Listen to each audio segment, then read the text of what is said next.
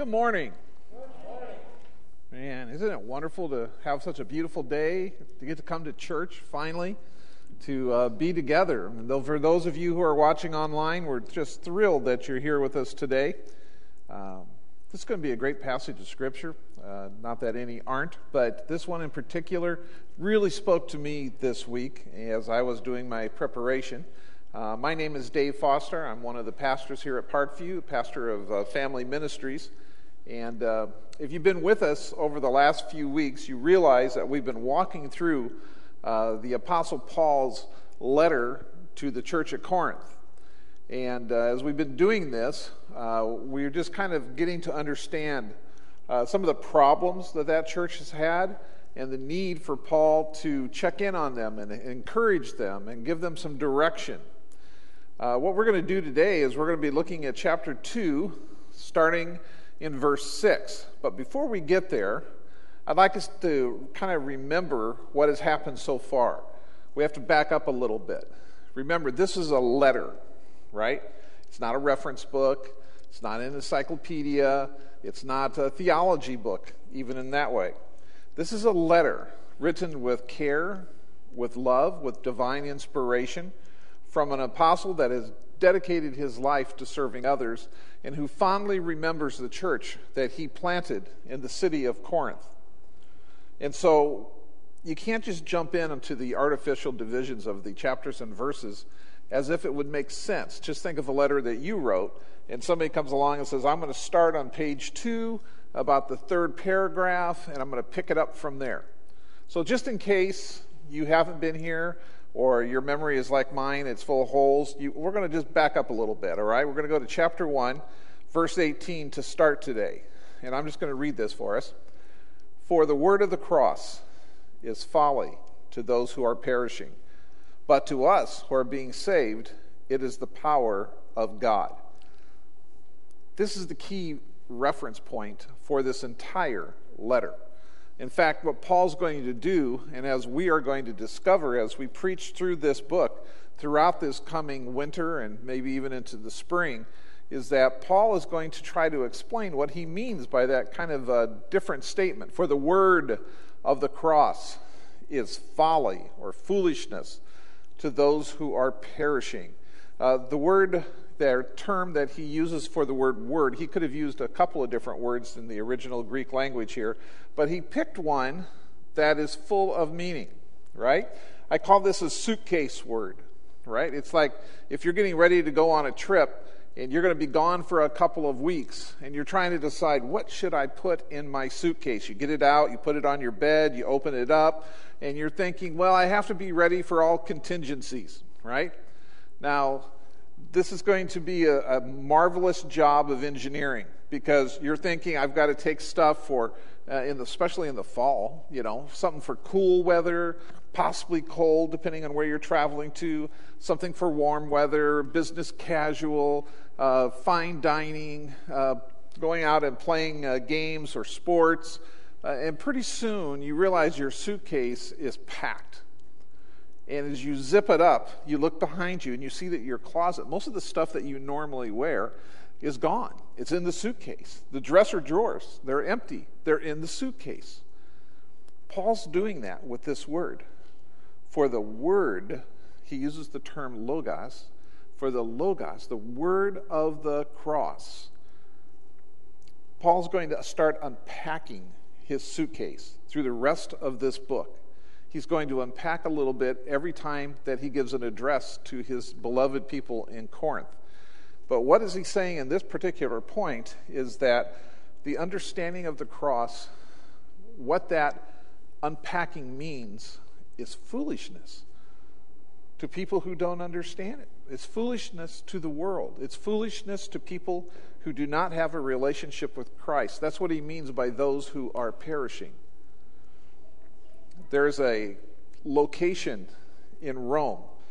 Uh, the whole Roman Empire, of course, is what Corinth is part of. I mean, it's, it's located there. But in the capital of that empire, in the city of Rome itself, there's a section of the city in the ancient days, um, probably, let's just look at maybe 60 years before the time of Christ, called Esquiline Hill. It's one of the seven hills of Rome. And just outside of the city walls, in that part of Rome, uh, there was a special rebuilding project going on. Uh, there was a lot of activity. People were leveling the ground. Uh, beautiful new trees were being planted. Shrubs were being planted. There was all kinds of uh, thinking going into the public works that might be put in there. Uh, and it needed to be done because no matter how much they tried to beautify this area of Rome, there was still a problem. According to Tom Holland in his book Dominion, this about 60 BC was being converted from a killing ground into a beautiful area that the city of Rome could use because as the city was growing and expanding, they needed all of this area. Previous to this point, though, and the smell in the area would give it away, was this was a place where criminals were executed. This was a place not where Roman citizens were killed, not where people who had title or rank or even normal, everyday, hardworking people. This was the place where the lower caste people of the empire of Rome itself were murdered. And the Romans had come up with an amazing uh, device of punishment, of execution. Um, we call it the cross, they called it the crux. The crux.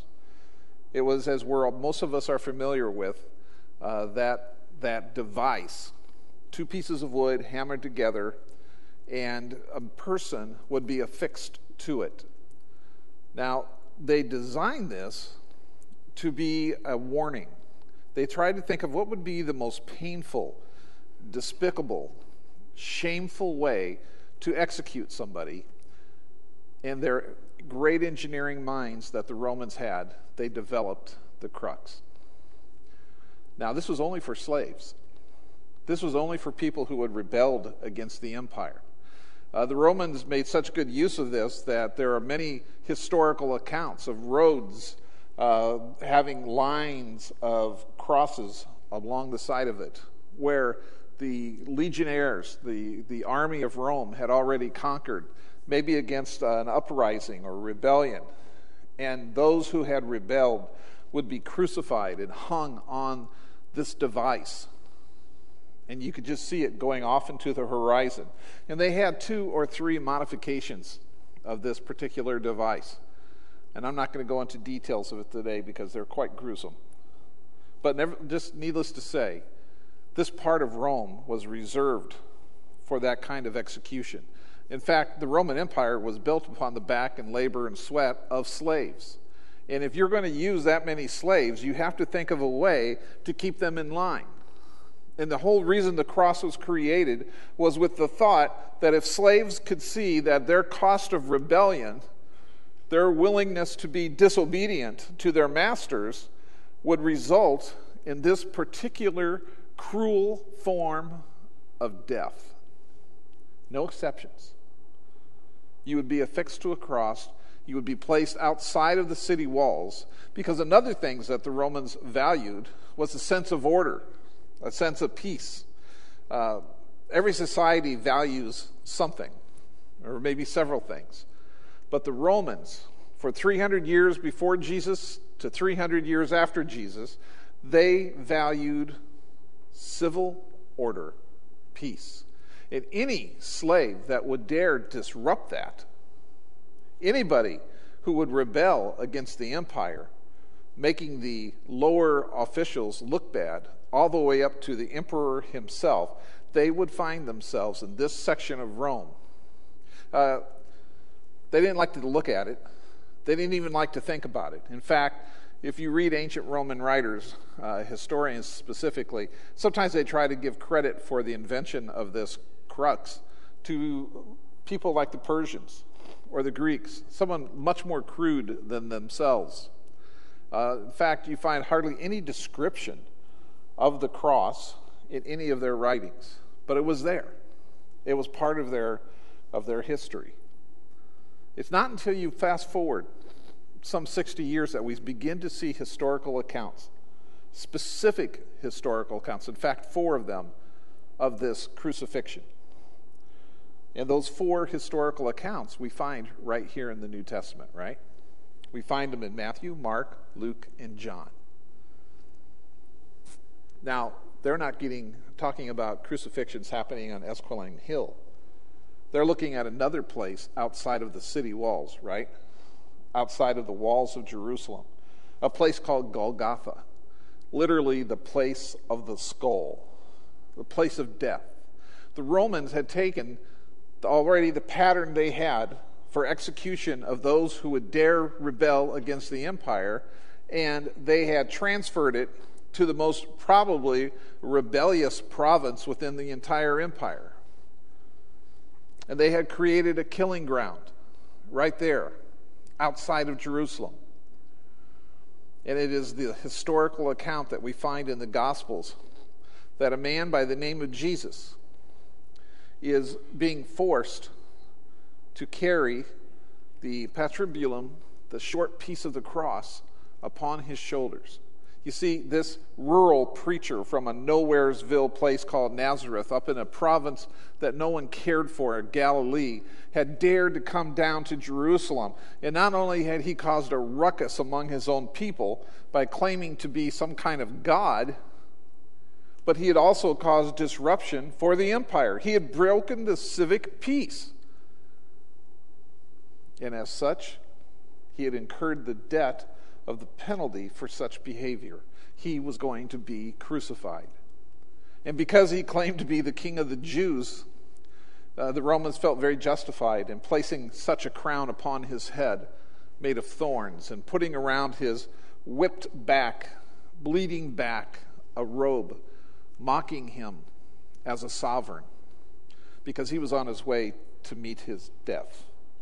Carrying that short piece of the cross on the road while people threw stones and curses were thrown at him and dogs barked and he stumbles and he falls and people laugh and the soldiers are whipping him and telling him to get up and move.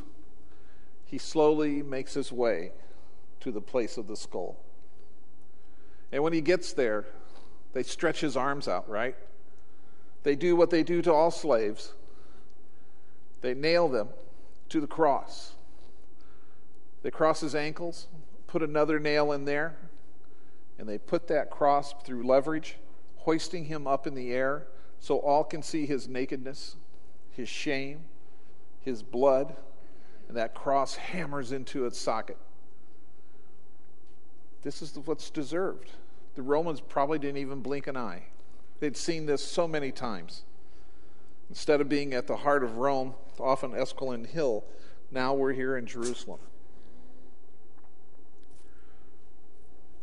Death for anyone that rebels against the empire, death for anyone that disrupts the civic order.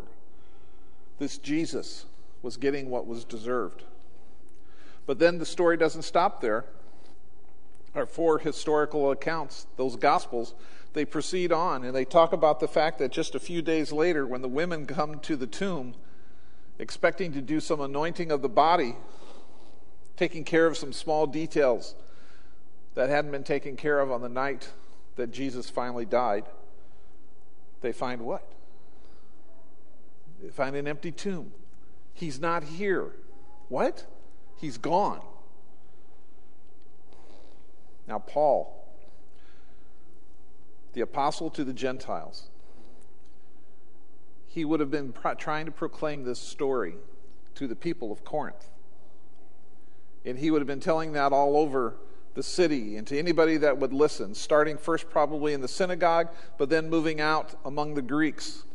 And the Greeks thought of themselves as being the most intelligent, wise people of the empire, even more so than the Romans. They took great pride in their Sophia, their wisdom. They were sophisticated philosophically. And Paul's saying, What? That God became a man who eventually was killed. How? On the cross? By crucifixion? and then that he was raised from the dead. Now, believe it or not, that was not the difficult part of the story for anyone in that day and age to accept. You see, the Romans were quite used to thinking of human beings going ahead and becoming gods. Their emperor was a god. Others in their mythology have become gods.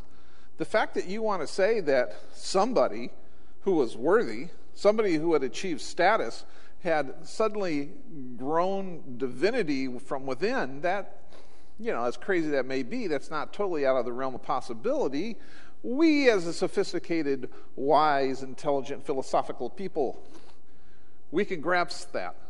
We can understand that. But wait a minute. Wait just, just, just, just a minute.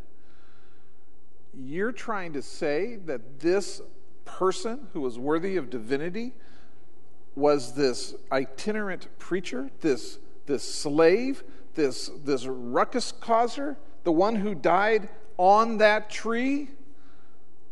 No, that can't be. That can't be. And, and this is the crazy part. Not only was it hard for the Greeks to grasp this, but the very people of God couldn't grasp it. Well, everything that we've been taught from the time that we were children about the coming Messiah, the anointed one, the Christos in Greek. He's going to be the conqueror. He's going to come in and free us, right, from this dreaded pagan Roman Empire. The burden of these taxes, the insults, the whippings, the capital punishment, it's going to cease when this Messiah shows.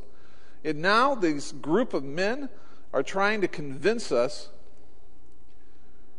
that a man who died on a tree, who was taken out of the city because he was so unclean he could not be killed within the city, they would not conscience it. They took him and they nailed him like a common slave. And you're trying to say to me, this is God? Back to verse 18. For the word of the cross is foolishness, it's folly to those who are perishing. We just can't grasp that, what you're saying, Paul. This is amazing. And Paul does a contrastive component to this sentence. But to us, and by us, he says, let me define that for you. To us who are being saved, it is the power of God. Through that cross, there is power. You can just, I, can, I, even though it's been 2,000 years, I can almost hear the gasps. The, what are you saying? How is that instrument of death the symbol of God's power? Paul says, Let me explain. So he's unpacked this a little bit already. We're going to jump down to chapter 2 starting in verse 6, and we're going to really get into what he's trying to say to them. Yet among the mature, we do impart wisdom, although it is not a wisdom of this age or of the rulers of this age. In other words, you Corinthians, you, you put way too much stock in what the leaders of your society say versus what we're telling you. Sound familiar? How much does our society look to what our athletes, what our celebrities, what our politicians say? Ah, they're smart. They're wise. Yeah, sounds so much better than this whole story about a God on a cross. But Paul says, no, among the mature, we do not impart wisdom to those who are doomed to pass away, but we impart a secret and hidden wisdom of God, which God decreed before the ages for our glory. None, it's an exclusive term, not one, none, right, of the rulers of this age understood this. Not even the Jewish leadership, not the Sanhedrin. No one could understand this. For if they had, they would not have crucified the Lord. Now, he means something different here than that maybe reads when you first look at it. He's not saying if you had understood the power of the cross, they would not have under, they would not have crucified Jesus like, oh, we made a mistake. We didn't recognize him as the Savior. Now, he's saying something a little deeper than this. He is saying to them the whole point of the cross, the message of death, it's been missed. Not just by the Greeks, not just by the Romans, but even by us, the Jewish people. You see, from the Old Testament, we start reading when we open up to the book of Genesis and we start understanding God's salvation history. And we read about all the things God did to call his people, his chosen people, together. And how even then, even though he was in the midst of them, they were not able to have full fellowship with him. If you stepped on the mountain of God and you were not worthy, if you hadn't taken your sandals off, it would be a short life, right? If you complained about not getting enough of the right kind of food, uh, it was going to be judgment. If you reached out to steady the Ark of the Covenant while it was being moved and you were not in the right purification mode, you were going to get zapped. You see, there was a sacrificial system that was required. Animals had to be killed, blood has to be poured out because our sin the depth of deceit in our hearts as fallen human beings is such that the most holy God cannot abide by it. Sacrifice has to take place. Before the cross came, everybody who studied and poured their life into the Old Testament understood that a Messiah was coming, but they didn't grasp why he was coming. They didn't understand, for all of their learnedness, for all of their sacrifice, for all of their identity as God's people, they didn't grasp why he was truly going to come. They thought he was coming as a conquering hero. But notice what Paul writes here. None of the rulers of this age understood this, for if they had, they would not have crucified the Lord of glory. Jesus had a purpose in coming. Paul's trying to say to these Corinthians listen, this is not a hard thing to understand, but Jesus came to sacrifice himself. He came as the suffering servant, he came as the Lamb of God, the Lamb that was to be slain. There's only one way to God.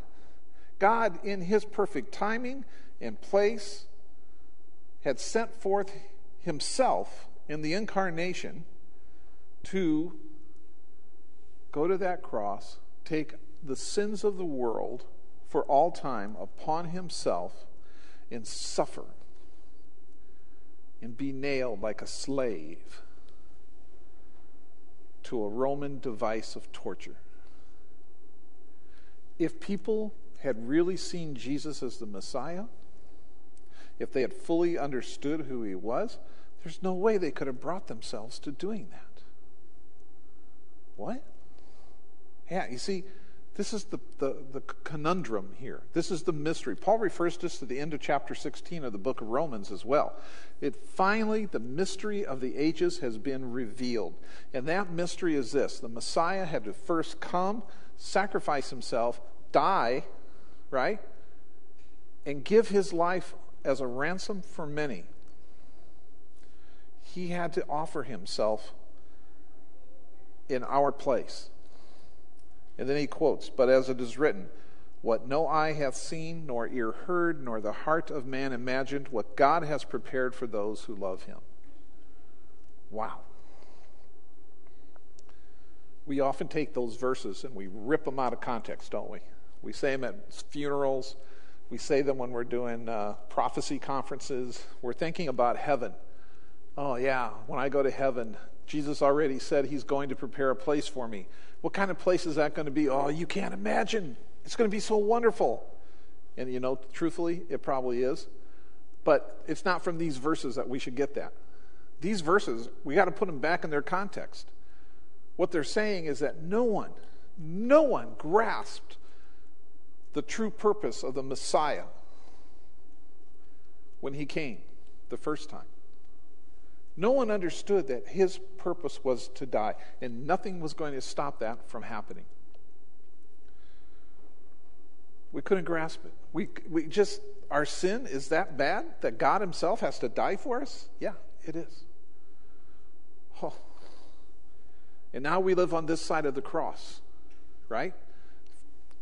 Those who lived before the cross, if they were going to be obedient, it was by faith, just like Abraham. But they didn't have the value of seeing the cross.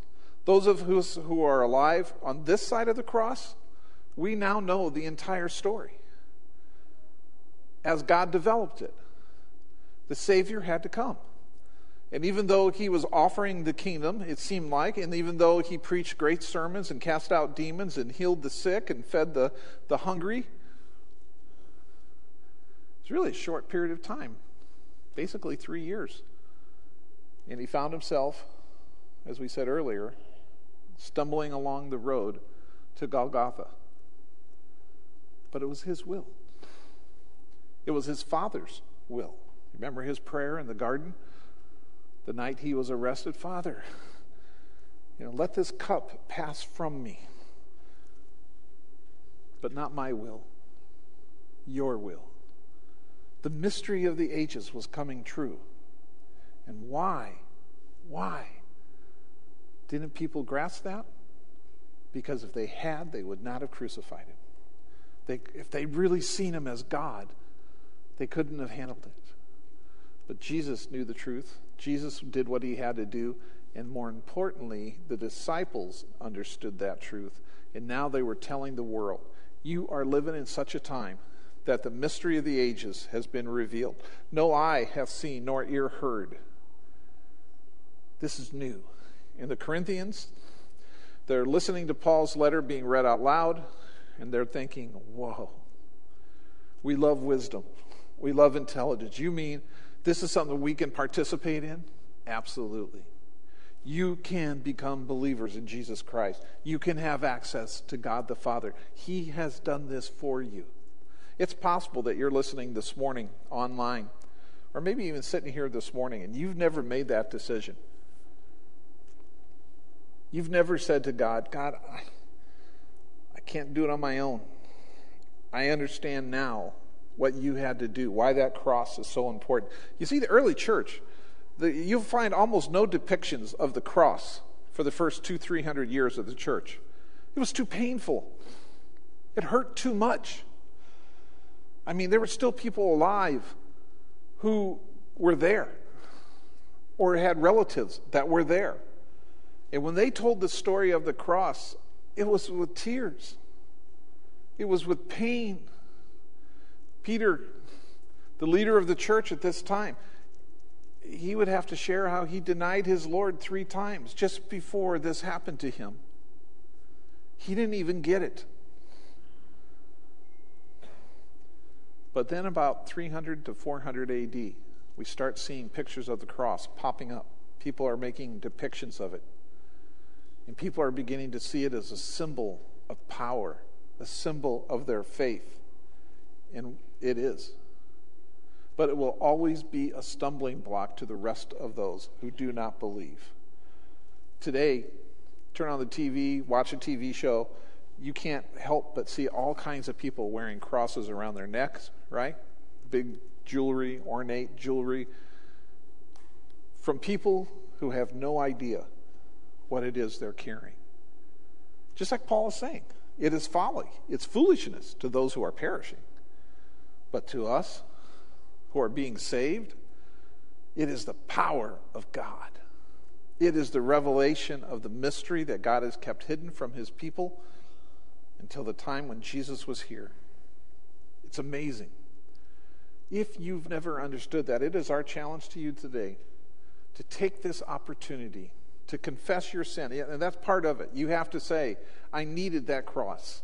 I need that cross because there's nothing I can do to pay the price for my sin. We're that deceitful. We're that dark. Our hearts are so black that even though God woos us and pursues us, we have to confess to Him. My brother asked me that when he led me to the Lord back in the 70s. He said, Dave, there's one caveat here. He, I don't think he used the word caveat, he was only in ninth grade. But uh, he said, Dave, there's one thing you have to do. You have to confess that you're a sinner. And I looked at him and I remember I laughed. Seriously? this is a big deal? I am a sinner. I know I'm a sinner. There's no one's going to dispute that I'm a sinner. If that's the only thing I have to say, then sign me up. And Dean said, That's right. And then he said, Now then all you have to do is say, God, you're offering me a great gift through your son, Jesus Christ. Please forgive those sins and be my Lord and Savior. Probably about a 20 second prayer. And I got to walk through the mystery of the ages. I got to identify with that cross because I realized that now, for the first time, made sense. My place, as should justly have been because of my sins on that cross, had been taken by God who became a man to endure what we endure, to suffer what we suffer, so that he could pay the penalty for our sins. It's really easy. God, please forgive me for my sins. Father, I accept the free gift of salvation through your Son, Jesus Christ. Just a quick prayer. If you haven't done that, do it now. Right? No reason not to. It's amazing. Ah, and Paul's going to wrap this up with a second point here. If we re- keep reading down, verse 10. These things God has revealed to us through the Spirit, for the Spirit searches everything, even the depths of God. For who knows a person's thoughts except the Spirit of that person which is in him? So also no one comprehends the thoughts of God except the Spirit of God. Now we have received not the Spirit of the world, but the Spirit that is from God, that we might understand the things freely given us by God. And we impart this in words not taught by human wisdom. Corinthians, drop all that philosophy and intellect at the cross where it belongs, because we're going to give you a new wisdom, but taught by the Spirit, interpreting spiritual truths to those who are spiritual. Paul is introducing to these Corinthians in his letter a concept that is rather new. To them, it was brand new. Jesus has been resurrected, he sits at the right hand of his Father. But we are not benefits of God. He has sent his Spirit, and the Spirit has been around. Um, many people don't even know who the Holy Spirit is this third member of the Trinity, Father, Son, the Holy Spirit, where it's easy words to say, but who exactly is this Spirit? In the Old Testament, the Spirit, that's usually how he's referenced, is either God's Spirit or the Spirit, and we see him everywhere. From the days of creation on through the scriptures. The Spirit does all kinds of things for God's people. It enhances our ability to perceive things. It gives us the ability to do prophetic speech. The prophets in Hosea and Micah both say, by the Spirit we speak. What they said was divine inspiration. We have the scriptures today, but in that day, when a prophet spoke, it was the words of God. The Spirit gave physical power way beyond human power. We see Samson ripping down the, the temple of the uh, Philistines to deliver his people, as was his job as a judge. The Spirit gave him that power. We see the Spirit being poured out, being poured upon, entering into, uh, washing over. There's all kinds of verbs. I think the other night I counted 15 different verbs that are used to describe how the Spirit comes upon us. But here's the difference in the Old Testament, the Spirit didn't come on everybody, only select few. Usually kings and prophets or other people called by God to do a special thing. We see this in Kings. Uh, Saul, who was just a baggage boy, hiding back there with his donkeys, his father's donkeys, was filled with the Spirit, gave him the ability to become the first king. David, before he left his father's fields and his father's sheep, he was filled with the Spirit, according to 1 Samuel chapter 16.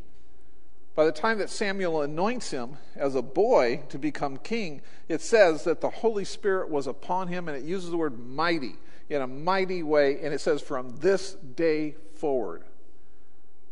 David is filled with the Spirit. It's not that David was the best warrior, the best musician, that he had the ability to kill giants with a slingshot in and of his own strength. It was that the Spirit came upon him to give him bravery, courage, and accuracy. The Spirit does all these things for us. Uh, the prophets, they have, as we read through, you know, half of the Old Testament is nothing but prophetic writings. And these prophets are preaching sermons to their people directly from God. Repent, turn your hearts. Destruction is coming. Sometimes they do, sometimes they don't, but they should have every time. The prophets had the ability to speak God's word. We get to the New Testament, and the Spirit takes on a different name. But now he's given the title Holy Spirit, set apart Spirit. It's to designate the fact that he is the Spirit.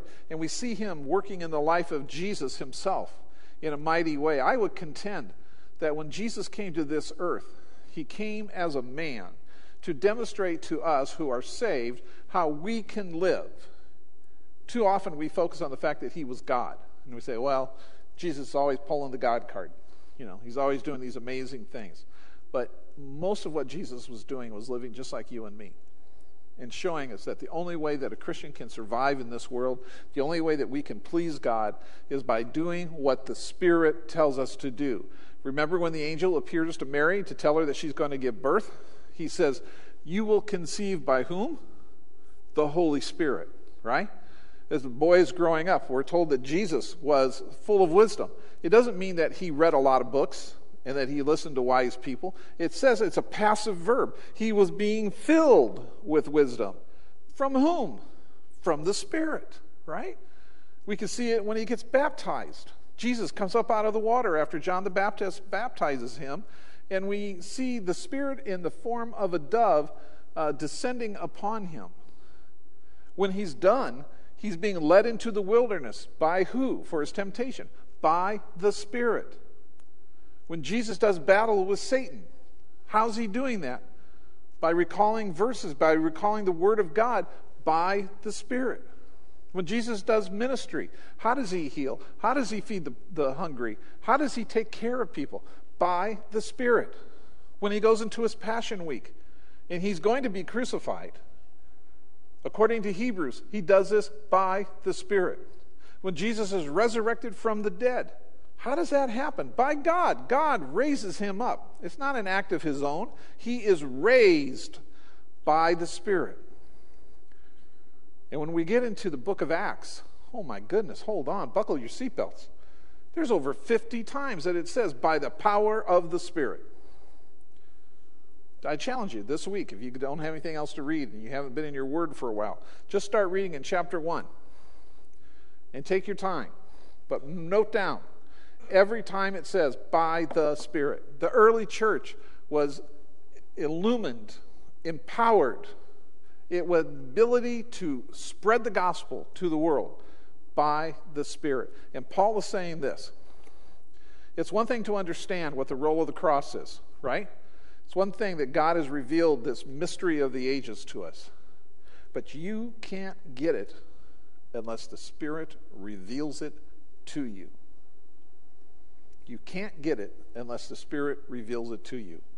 He says, We have not received the Spirit of the world but the Spirit who is from God, that we might understand the things freely given us by God.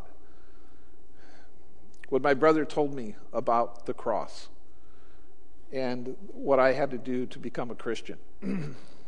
I think I thought for a long time that it was solely my tremendous intellect that allowed me to grasp these eternal truths. But the truth is, the Holy Spirit had been working on me, softening me up, putting me in a place where I didn't feel like I had any options but to turn to God. When my brother spoke, he was a Billy Graham right there in my living room. He was a pastor, he was a person of great wisdom, telling me very simple sentences. And they came right into my heart. When you are praying for your relatives and your friends who don't know Christ, do you pray for the Spirit? to do a mighty work in their heart. We see the Spirit doesn't just work with individuals, He works with nations. He blesses nations, right? He brings prosperity. He can bring blessing. He can bring conviction. He can bring revival. The, the idea of awakening is throughout the Old and New Testament, that the work that the Spirit does. We need, boy, do we need something like this in this country today? We need to see the Spirit working. Paul continues on to the end of the chapter and says, The natural person does not accept the things of the Spirit of God, for just like the cross, they are folly to him, and he is not able to understand them because they are spiritually discerned. The spiritual person judges all things, but is himself to be judged by no one. For who has understood the mind of the Lord so as to instruct him? But we have the mind of Christ. And what he means by that is we have the Spirit who allows us to have the mind of Christ. What a power, what work. Now, sometimes people take these verses and they seem to say, well, there's a secret knowledge, there's some kind of superiority that we can have when we have the Spirit. Uh, there's an inner illuminati of Christians who seem to really walk with God. And, no, no, no. Paul says the Spirit comes upon everyone who receives Jesus Christ as his Savior. The Spirit comes upon you and fills you, gifts you. Well, what, what gifts? Oh, he gives all kinds of gifts that were not true of you. I, I was in high school, not that old in Christ yet, and my, I call him my brother. He was my, one of my really good friends. Uh, his mother had been the babysitter for my brother and I as we grew up. So we literally lived in the same house for years. And this guy, his name was also Dave, uh, he was the one who invited me for the first time to a Bible study. And as we went through life, I was always in that role, that before the cross role with Dave. Even though I'd become a Christian, it was hard for him to see that there was a difference. And I suppose it was hard for most people because I was so young in Christ. But he was a year older than me, and he went off to college. And in that year, God began to work in me in amazing ways, you know.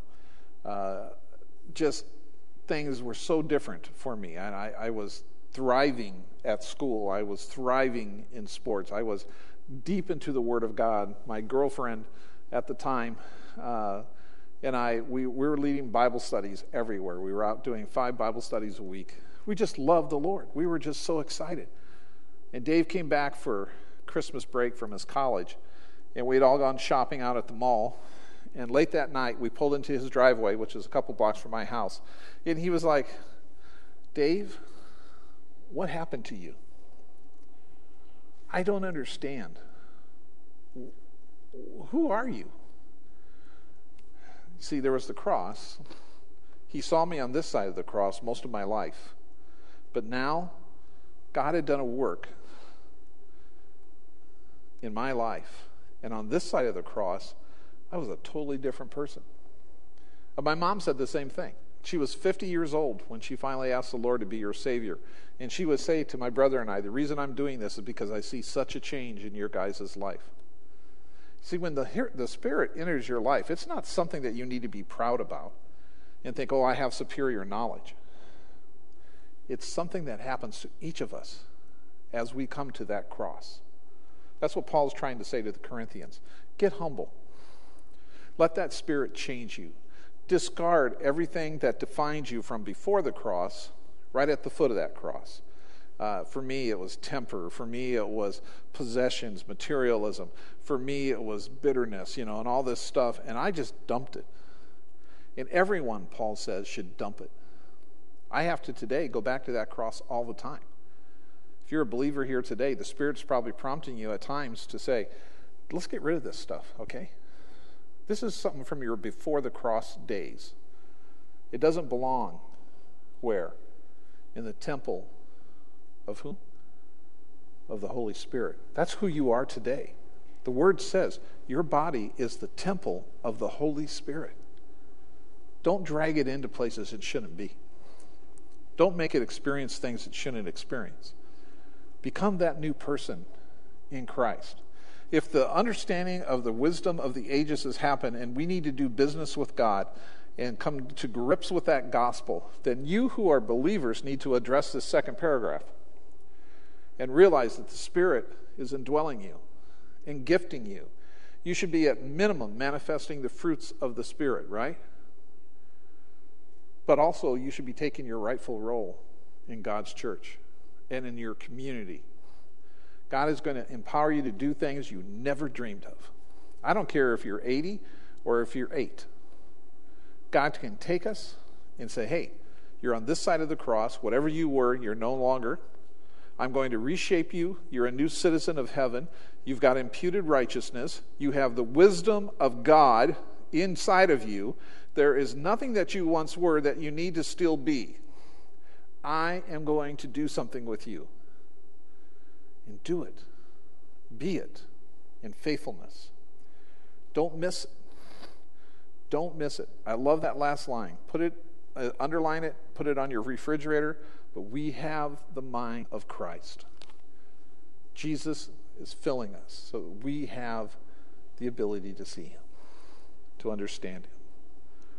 Wow. And there's nothing like it. It led all the apostles to changing the world. Think about that 12 men, 12 uneducated, except for a couple of them, men, changed the world in a really short period of time for the gospel. What could God do with the congregation, with the congregations in this city? Veritas, Grace, uh, all of them. If we lived like the Spirit wants us to live, if we leave things before the cross back where they belong, and we have the mind of Christ. What's God asking you to do today? What's He asking you to understand? Father, we thank you for this morning. I thank you for your word. I praise you, Father, for your wisdom and your guidance and your gifts. I pray, Lord, that we will walk after you in all righteousness. Father, those things that are in our life that were pre cross days, may we just vigorously work to leave them at the cross. And instead, Father, may we put on the new man. May we just be filled with your spirit. And may we discern our task, our jobs, our commissions, and be faithful to them. In Jesus' name, amen.